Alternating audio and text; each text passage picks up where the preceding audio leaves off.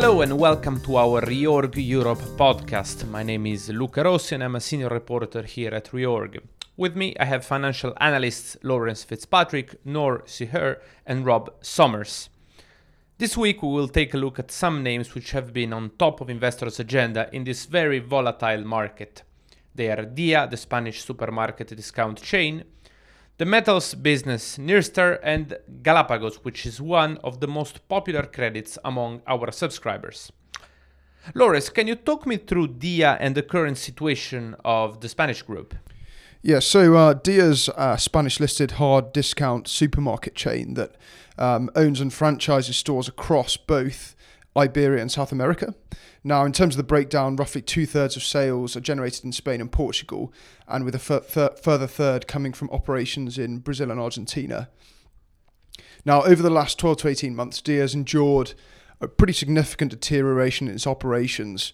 Uh, and this has been manifested in Iberia with um, a loss of market share to Mercadona and Lidl, and that's also meant declining gross sales and decline and pressure on margins as well. And to compound matters further, uh, Dia's South American businesses have suffered substantial uh, FX headwinds, which have put sales um, down in the region of 20% uh, year over year in the first half of this year. So this pressure on both fronts has meant that Dia is likely to see its full year adjusted EBITDA anywhere between 25 and 35% lower uh, than it was last year, and in technical breach of their 3.5 uh, turns of leverage bank loan covenants.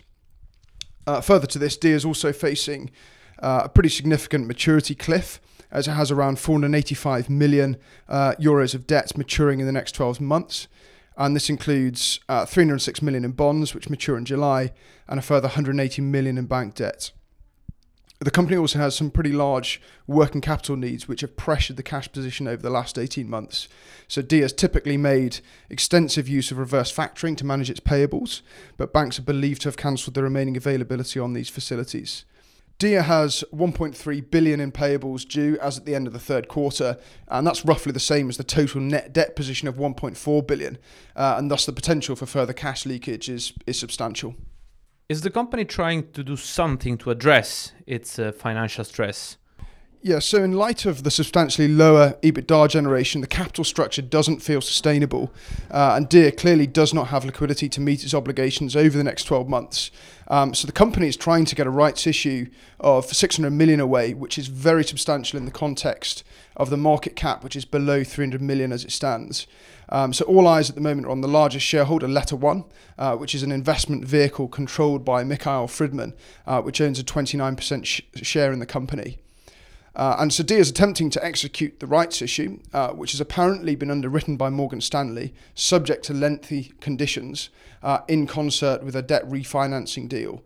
Now, Dia have not asked for any haircut to debt principal as part of their debt refinancing negotiation.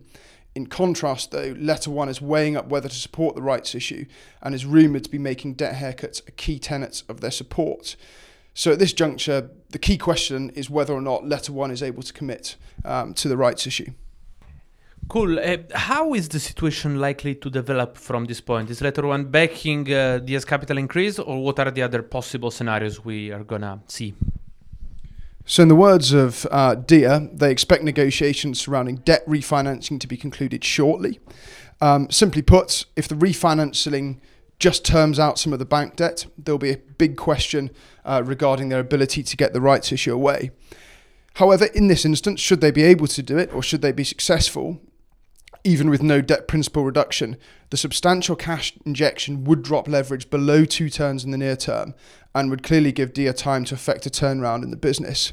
So, in that scenario, uh, the 306 million bonds due in July would almost certainly uh, be redeemed and not refinanced. However, in reality, um, despite not knowing the specific terms of Morgan Stanley support, um, it does feel like letter one support is likely to be uh, critical.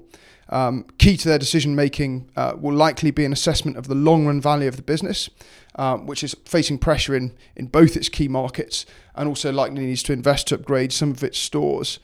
Um, so, to this end, it feels unlikely that Letter One will view an injection of a substantial amount of capital simply to shore up the balance sheet as likely to, to capture significant or sufficient value for themselves, and thus they are likely to be exerting pressure on the banks to accept haircuts in return for uh, the equity injection. Should the rights issue fail, uh, Dia is likely to run out of cash uh, on or before uh, July 2019 as, as working capital outflows will likely continue apace uh, given what would clearly be an uncertain period for suppliers as well as the unavailability uh, of their reverse factoring facility. So, in this scenario, it would be extremely challenging to execute a debt refinancing, and thus restructuring involving either equitisation, debt haircuts, or bankruptcy proceedings are likely to beckon. Uh, Lawrence, how do you personally see the situation uh, playing out? Ultimately, though, this does feel like a binary situation at present. If Dia are able to execute the rights issue, this will go a long way to right sizing the balance sheets, and the bonds should trade upwards. Uh, more so if this is accompanied by any meaningful debt haircut. However, if the rights issue fails, a debt restructuring or bankruptcy looms, and this will clearly entail downside for the bonds. Thanks, Lawrence. Nor, can you give us a brief introduction to Nyrstar? Yes. So, Nyrstar is a multi metals business with a leading position in zinc and growing position in other metals such as lead and copper. It mainly operates in two business segments metals processing and mining. The trigger event for the company is the repayment of 340 million euros senior unsecured bonds, which are due in September next year. Refinancing of these bonds seems impossible due to the high leverage of 6.6 and cash burn in the last 5 years. The management has already ruled out using 1 billion of its liquidity to repay the bonds as most of its it is just restricted for working capital.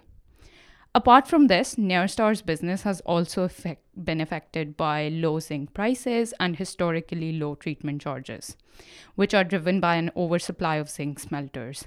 Both of these have squeezed Nyrstar's margins. Under these conditions, the likelihood of any new money seems minimal. The company has hired Morgan Stanley to perform a capital structure review, and since then, a group of bondholders and the largest shareholder, Trafigura, has also hired their respective advisors. The 2019 bonds have traded down to 43 to 45, and the 2024 bonds are in their low 40s as of December 12th. They were just trading above 90s in September. Interesting. What are the latest developments of this situation? Nyrstar has recently signed a $650 million facility with Trafigura, which has replaced the existing 250 million facility. The facility is not available to service debt and is secured by financial guarantees and pledges over fixed assets, inventories, and receivables. As this facility is secured and ranks above the bondholders, the signing of this facility is no good news for the bondholders. Many see it as Trafigura's attempt to position itself for restructuring, which has left bondholders worse off. According to Reorg's waterfall analysis, bondholders can expect to recover 35% of their value in the base case scenario. It is assuming EBITDA uplift from Port Pirie and Myra Fall mine is materialized and the drawdown on secured facilities remain at their levels as of September 30th.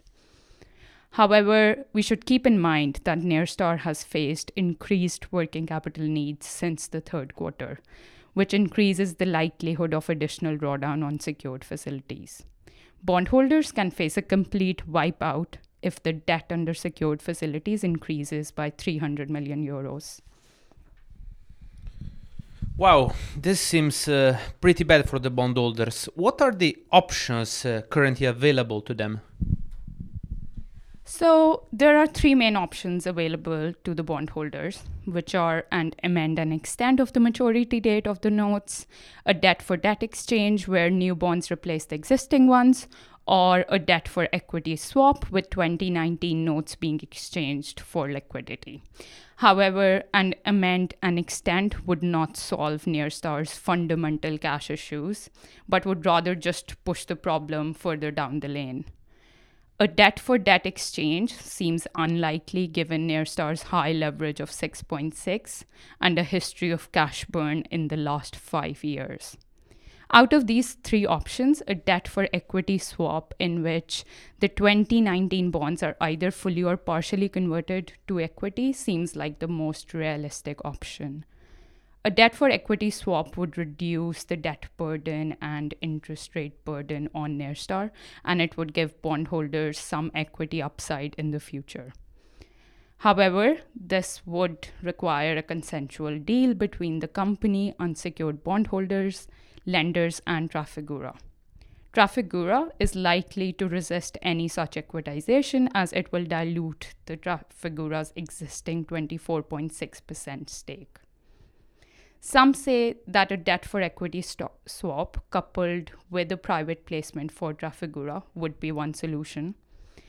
And in order to pressure Trafigura, bondholders can also argue that as Trafigura was a shareholder, its $650 million facility should be considered as equity rather than secured debt. Thanks, Noor. Rob, Galapagos has been very popular among our subscribers. Can you give us an overview of the situation? Thanks, Luca. Galapagos is a German heat exchangers business that was carved out of GEA Group.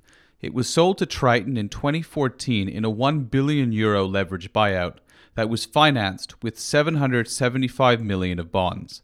Shortly thereafter, in 2015, the note started coming under pressure on the back of lower oil and gas prices. Since then, the group sold one of its three businesses, DencoHappel, to another Triton portfolio company, Fläkt Woods, and investors are closely monitoring the sponsor's intentions for the remaining Kelvion and Enexio segments.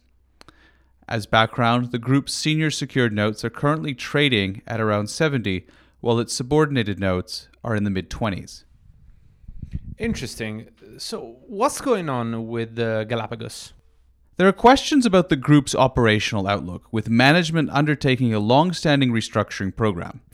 Nonetheless, EBITDA continues to fall every year. A part of the story is that there are no immediate triggers. The bonds start to mature only in June 2021, and so far, the company has been able to generate enough cash to pay its core costs. That said, there is one maintenance covenant, a minimum EBITDA covenant in the group's RCF agreement, and this has been an issue. What are the concerns around the covenant compliance? Galapagos breached this on December 31, 2017. As a cure, sponsor Triton contributed 22 million of equity, and the RCF test level was reduced to 80 million euros, with waivers until the end of 2018. Note that the facility is only tested quarterly if more than 40% of the 75 million revolver is drawn. Now, interestingly, the company is at risk of a further breach. Its normalized EBITDA which excludes some add backs for covenant calculation purposes, was only 37 million in the first 9 months of this year. On the group's third quarter call last week, management said it is confident that it will generate 75 million of full-year normalized EBITDA, therefore implying a fourth quarter contribution of about 38 million. With addbacks, this should allow the company to meet the covenant test level, but it's uncertain if it will actually meet this threshold. You talked about some of the operational issues about the company. What are those issues investors should be more aware of? Well, Luca, there are many, but I'll focus on three. First, and a big one, is management. The group had a new CEO and CFO join in the first half of 2016, so about two years after the buyout when things were already challenging.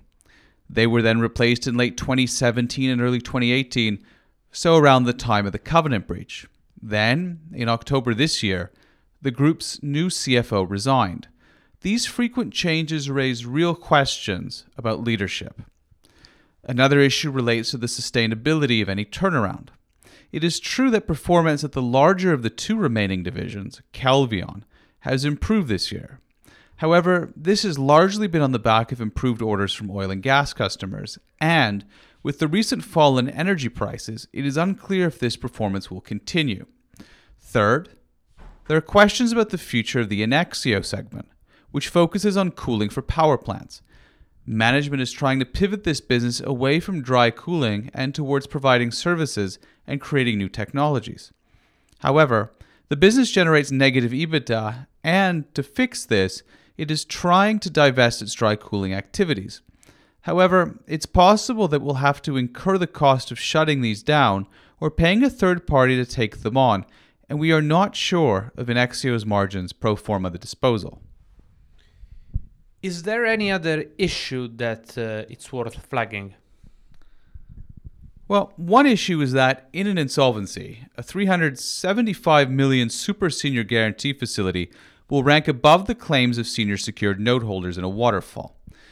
Now, there's also the question of how far Triton will go to support the business. As mentioned, it has purchased one of Galapagos's three segments and contributed funds towards curing a covenant breach. In addition, it purchased US based heat exchanger manufacturer Rocore Group and combined it with Galapagos, providing a boost to EBITDA. Nonetheless, there may be limits to Triton's willingness and ability to help, especially if it recognizes the need to restructure the business. Thanks, Rob, and thanks to everyone who listened to our podcasts in 2018. We will be back again in January. Happy Christmas!